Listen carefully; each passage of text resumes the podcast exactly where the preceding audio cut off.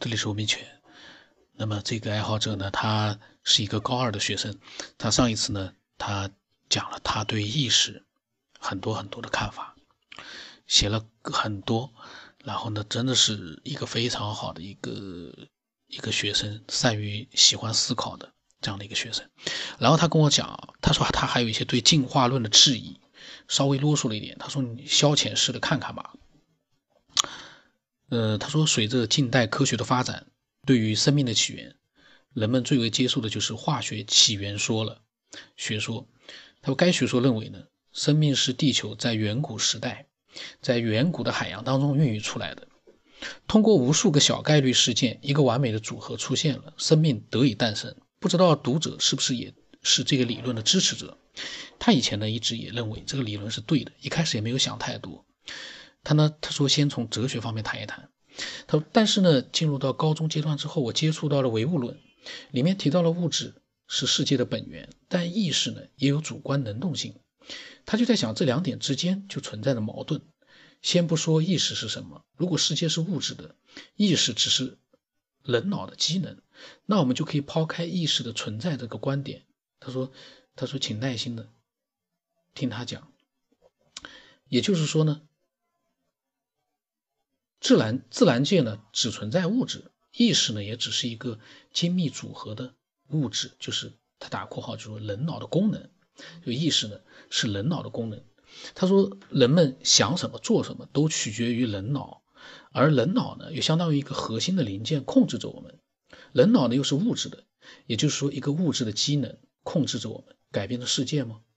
他说：“我们这样想，远古时期如果实际上只有物质，没有意识，生命是物质发展来的，那不就是说明今天的高楼大厦、科学技术，归根到底是来自于物质的无规律发展到有规律发展吗？”他说：“马克思主义的唯物论看看上去是辩证的，实际上是矛盾的。他意识到底能不能直接改变物质？到底能不能直接独立于物质存在呢？”他说：“部分读者可能在讥笑他的无知。”说了一大堆啰嗦话，还说不出一个所以然。他说：“请跟着他的思路走，可能他的观点有点荒谬，但是不去想想看，怎么会知道呢？”他说：“现在回到生命的起源问题上，他个人现在是不相信化学起源学说的。有些科学家说过，一个细胞内蕴含的世界实在是太丰富了，我们无法揭开它的面纱。这些呃精密无比的细胞竟然是无规律碰巧产生的，可能吗？说碰巧产生细胞也就算了。”产生的细胞以后还要往各个方向发展成更高级的生命，单细胞的生命如何发展成多细胞的生命呢？生物呢？生命的存在都要一个适合环境的躯体，而这些躯体还可以利用环境。就拿鸟来说，它的肢体运动了，运用了空气动力学，能够随意的在天空当中飞翔。那么这个鸟的身体的模板是如何来的呢？生命怎么往那个方向发展呢？难不成最初的碰巧形成生命的 DNA 里面包含了所有的自然定律吗？叶绿体这个结构可以利用阳光，翅膀这个结构可以帮助飞翔。他说：“难道 DNA 的这个最初的生命的 DNA 里面包含了这样的一些自然定律吗？”显然是不可能的。他个人呢，因为知识水平有限，现在在读高中，不知道复杂生命是由单细胞的生物还是普通的独立细胞组合在一起发展来的。首先。他觉得最碰巧、最先碰巧产生的生命肯定是单细胞生物，不然的话无法存活。那这样的话，就不可能往复杂生命发展，它本身就可以完成全部的生命活动。有什么理由组合在一起呢？这边的组合还是指的碰巧组合。单细胞生物是怎么知道如何去组成复杂生命的？但是，假如最开始形成的是一个普通细胞的话，假设它可以存活，而且有能力大量的分裂。他说：“这个已经够扯的了，但是他们是又是如何组成精密的、更高级的生命的呢？无论是单细胞生物还是普通的细胞，它们不可能由于某种天性组合在一起而形成复杂的生命。这一切的一切又要说是小概率。”他说：“好吧，不废话了，我来理一理。小概率产生了细胞，产生了叶绿体，进化成了人脑。这样来说，这些个东西归根到底都是来自于小概率，没有谁去引导物质的发展。”仅凭小概率就能揭示大自然的定律。他说：“凸镜成像，凸透镜成像、杠杆原理、数不尽的化学原理就这样被碰出来了。许多物质的和化学的反应是有了生命以后才有的。生命的眼睛，他提到了眼睛，估计是世界上第一个凸透镜，把凸透镜发挥的完美，连焦距调节什么的都解决了。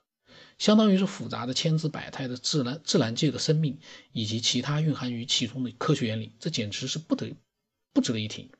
还有地球的生态系统更是离奇，稳定的不得了，碳氧平衡，能量流动，这个碰巧也够强的。物质的运气真好。到了陆地，第一步就是植物。他讲错了，他说到了陆地呢，第一步错了，其他就都错了。生物出现的顺序也一点不能错。他的意思就是说这些碰巧啊。顺序一点都不能错，因为陆地上如果说第一步植物没有的话，那就不可能出现后面的各种碰巧了。他说，自然发展出来的生命都符合生态系统，就没有一个会破坏甚至于毁灭生态系统？在人类出现以前，恐怕都没有任何自然生物破坏生态系统了。还有，请读者看一看，就算碰巧产生了生命，这个生命就一定能存活吗？它就一定拥有所有的符合生存下去的能力吗？还有繁衍后代的能力，简直不敢想象是小概率的事件。生物呢，由低到高的进化，但想想看，如果没有了植物，其他生命也只有死光。前者为后者提供了生存条件，维持着生命世界的可持续发展。你相信它是小概率事件吗？完全的小概率事件吗？生物环环相扣，必定什么东西在引导。要是说生物进化是有方向、有规律的，那么方向是怎么来的？要是生命是由小概率形成的，为什么形成的生命每一个角落都是对生存有作用的，没有一块地方是无用的呢？拿细胞来说，你能说出细胞上面的哪一个结构是没有用的吗？他说算了，说太多没有意义。要是找一个有力的论据论证化学起源说是错的也很难，毕竟在他呃那个对于一切的解释，小概率事件又或者是生物本身就有的性质，确实很难反驳，但也没有说他。但是他的意思说，证明他是错的很难，但是说证明化学起源说是正确的也很难，没有说服力。他说，生命以及生物圈的完美性的规律性，完美性和规律性呢，让他拒绝承认化学起源说的真实性，写的非常好。然后跟他我还跟他竖了个大拇指，发了个咖啡给他，我说非常好。嗯，这样的一个。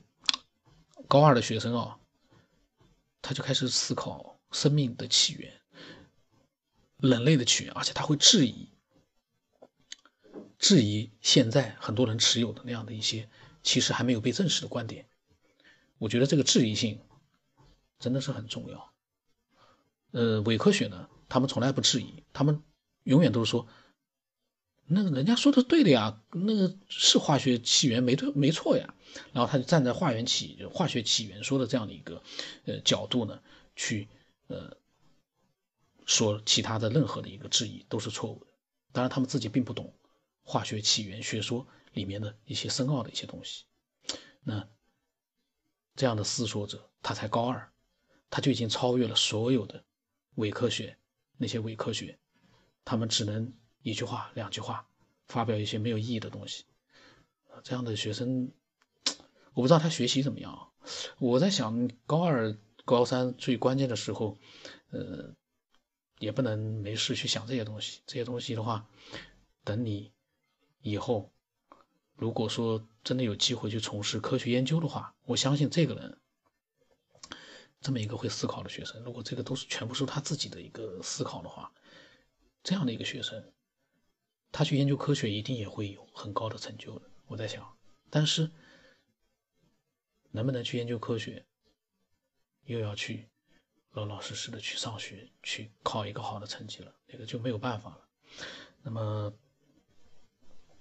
非常牛的一个 一个爱好者，那当时呢，我跟他讲。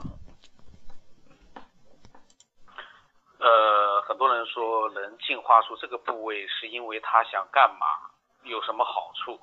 进化出那个部位呢，是因为他对什么样的一个行动啊，人的什么样的一个呃这个呃环境啊有什么好处？其实呢，真正如果说有进化的话，根本就不可能是有意识的去做一些事情，就像我以前节目里一直说的这个翅膀，大家都像像像鸟一样的飞行，所有的人都像像鸟一样飞行，但是呢，你不可能进化出一对翅膀，就是进化是没有规则的，进化是没有就是说事先的预定的，真的就是有自然的进化的话。就不可能会进化出这么复杂的一个呃各种生物的系统，包括是一根植物、一棵植物、一棵大树，你看它很简单，它的整个的一个过程、生长的过程，那都是一个非常精妙的程序啊。所以说呢，有意识的进化其实不可能的。然后呢，这个学生呢很有意思，呃，但是呢，其实可能每一个。想喜欢思索人类起源的人呢，他们都会有自己的一些见解。嗯，我在想，一定会有更多的，嗯，这样的一些爱好者发来他们的自己的独特的见解。只有这些爱好者不断的他通过他自己的一个逻辑思维去思考出一些东西来，让我们更多的人去听到，然后呢？才会产生更多的新的一些思考。嗯，如果说大家想法都是一致的话，那就其实倒也意义不大了。因为大家都想法一致的话，那那我就觉得没有什么太大的意思了。就是因为每个人他的想法都是不一样的，细节上面可能都是不一样的，这才更有他被更多的人去听到的一个意义。然后通过。这些呃不同的爱好者，他们所分享的各种想法，能够引发更多人的思索。那这个节目我就觉得真的蛮成功的，因为我就在想，听这个节目的人一定是会思考的人，一定是有自己的见解的人。所以，其实这个节目它的表现形式是很粗糙的，这是我为了追求真实的，我这么做，而且为了我自己审视。这个审视呢很重要，因为我并不是专门没事天天去做这个研究的，我也是在录节目的时候呢做一些思考，所以呢粗糙，但是呃带来的效果却是听这个节目的人都是最聪明的、最高端的人。那么质疑这个节目的人，那他都是不了解这个节目的一些内核、内涵，呃，就是那些喷子。和伪科学，为什么那么多有自己想法的人，他们愿意分享自己想法？因为他们明白，这个想法只有被更多的人知道之后，这个世界，当然这个说的太大了。这样的一个还没有什么太多人知道的节目呢，呃，我在想，这五百期节目，如果真的是很多人去听了五百期的话。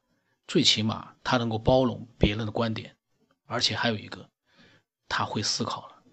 人如果能包容了，会思考了，会发表了，理性的发表了，那这个世界会美好很多啊。现在很多人的困扰就是喷子太多了，他们不会思考，他们只会到处去随地小便，这种喷子太多了。但是我相信。我会把这个节目做到一千期、一千五百期、两千期，会改变很多这样的喷子，让他们变成跟我们一样的、跟我们这些爱好者一样的有自己思索能力的人。看看这个高二的学生，他都能发表这么多他的思索。那么我的微信号码是 b l 为什么八不老成八，呃，微信的名字是九天以后。如果你要跟我聊天，我就觉得你就没必要加我了，因为我不会跟你聊天的。你如果说要分享自己想法的话，你加了我之后啊，你就可以自由的分享，自由的发挥。呃，你要是对我的节目不满意，你要来骂我的话呢，你也可以加我，反正骂完了我就把你黑掉了，也也可以的。我会把你骂的那些内容呢，也会把它录上去，呃，让大家去听听玩玩，都可以。但是呢，呃，我欢迎的是。有自己思考能力的人，添加我，分享他们的想法。那今天就到这里吧。